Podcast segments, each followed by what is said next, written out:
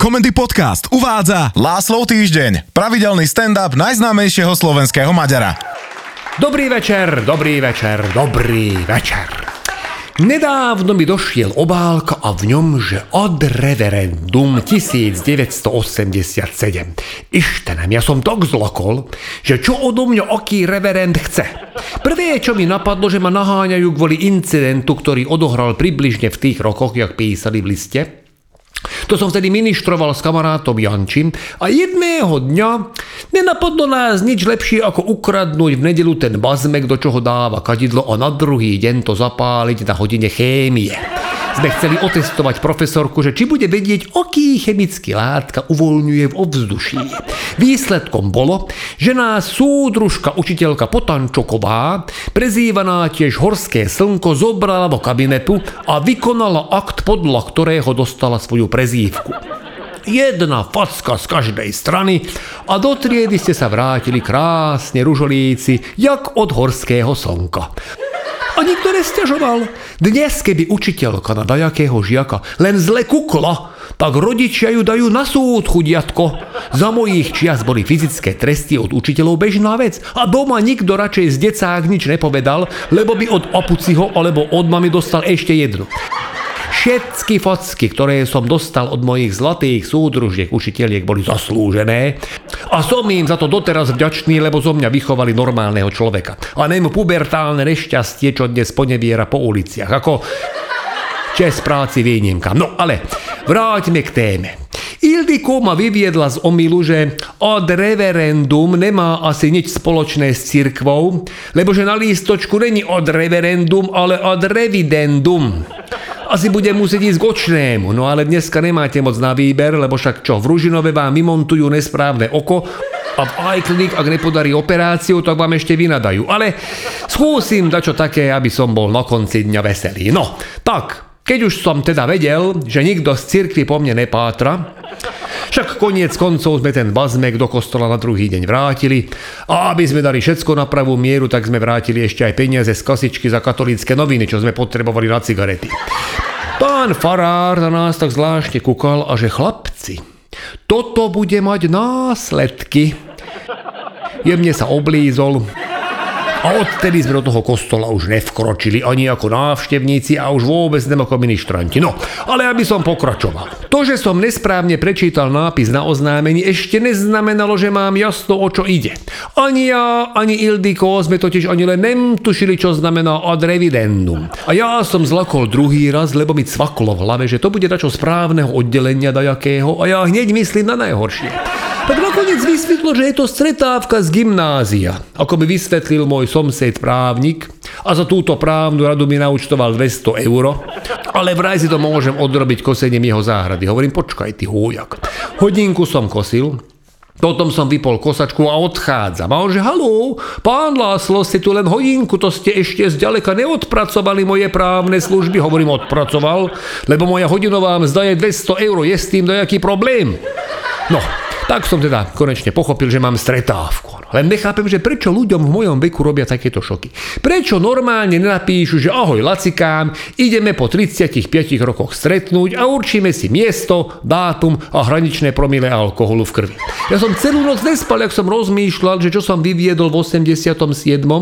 Ako kým som žil v tom omyle, že ad revidentum je predvolávka na súd. A ja som pospomínal na všeličo, za čo by som mohol byť súdne popoťahovaný. Napríklad, ako sme s kamarátom Palikem na námestí SMP uhasili väčší oheň ktorý tam plápolal na pamäť partizánov. Sme zobrali taký veľký kus snehu, hodili to na ten bazmek a ono to zhaslo.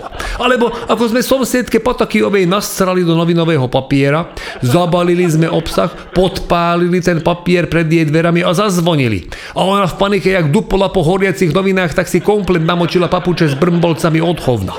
Ale to bolo ako pomstu za to, že nás oblievala vodou, keď sme pod jej oktami hrali hokej. Lenže Papakijová mala už vtedy 70 rokov a vyzerala, jak keby mali všetky postavy z Hviezdnych vojen Gruppensex a výsledkom by bola ona. Takže od nej asi predvolávka na súd nem prišla. Po tej tu už ostali iba obstraté papuče s brmbolcom. Keď som teda konečne pochopil, že mám stretávku, tak v deň konania som sa vyštafíroval, navoňal, oholil aj učesal a som sa vybral do Bratislavy, kde som študoval na Maďarskom gymnáziu na Dunajskej ulici. Aj som si chcel pozrieť to miesto, že reku trochu zaspomínam. Ešte som potreboval z bankomatu vyťahnuť peniaze, lebo v ad revidendum bola napísaná aj suma, ktorou všetci skladáme na pohostenie. Už som bol pri bankomate, keď ma takto predbehol na drzovku. Hovorím si dobre, že ja mám čas. Chlapec asi ponáhla, je v krízovej situácii, nebudem hádať. Ale keď tam bol už 15 minút a furda čo šťukal a prepínal a vrčalo to tam, tak som sa ho jemne spýtal, že či tam inštaluje nový operačný systém, alebo že čo sa deje. A on tak iba otočil na mňa, že ja vyberajú dengy. Pani má ješ? Ja hovorím, pani má. Ale není tu, ostala doma. Ja idem na stretávku a musím si vybrať peniaze. A no točila ťukal ďalej. Už mi nedalo. Nie, že by bolo mojou špecialitou vykukávať ľudí, jak vyberajú peniaze z bankomatu, ale toto mi nedalo. Tak asi 10 kariet mal a každou vyberal dosť tučnú sumu tento úbohý utečenec.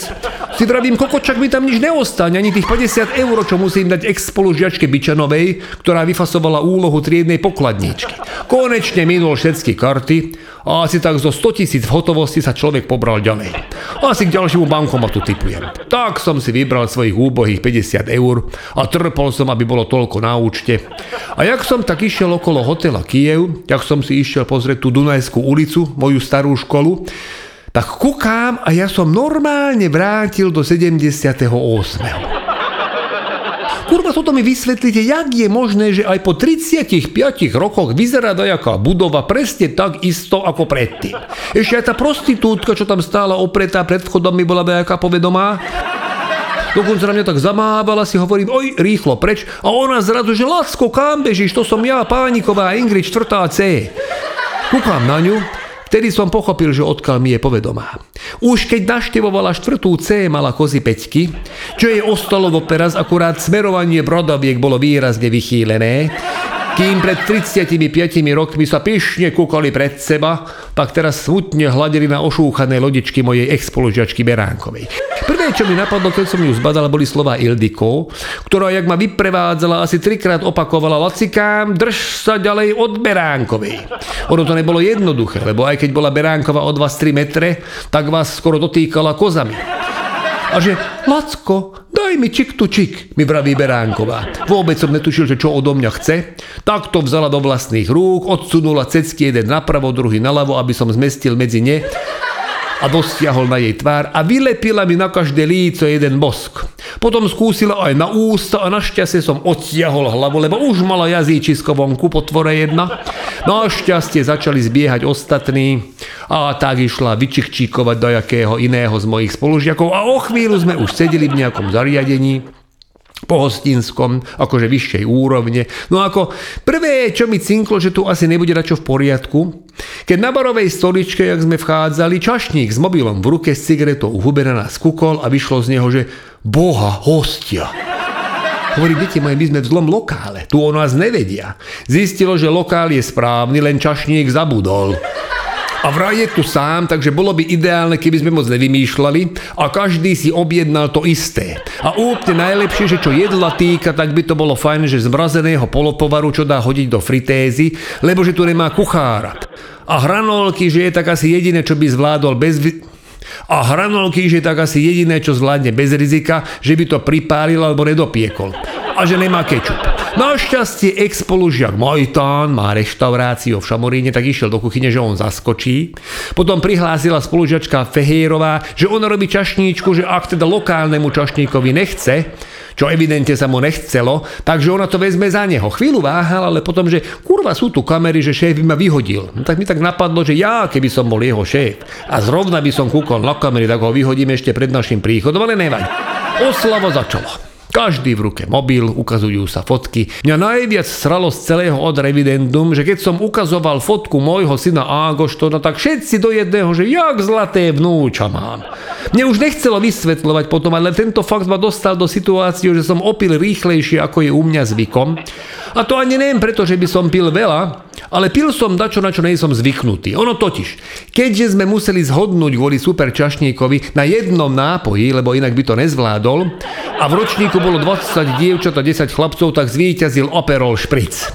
Podľa mňa mu to urobili ako pomstu, lebo urobiť jeden Aperol špric, to vám zabere viac času, ako keby ste 30 ľuďom naliali každému da čo iné. No ale proste Aperol špric som nejako nezvládol a skončilo tak, že som zobudil v nejakom plišovom boxe a zobudil som s tým, že nemôžem dýchať. Prvé, čo mi napadlo, že infarkt, ale nem. Aperol špric zmohol aj Beránkovú, ktorá ma zalahla kozami. A to pripomínam, že ona sama ležela v úplne inom boxe. Takže vám z môjho ad revidendum veľa toho nenarozprávam. Určite tam toho udialo veľa zaujímavého, ale niektoré veci je asi lepšie nepamätať. Vy ale pamätajte, že o týždeň som tu zas a už teraz na vás teším. Vysont Látašro.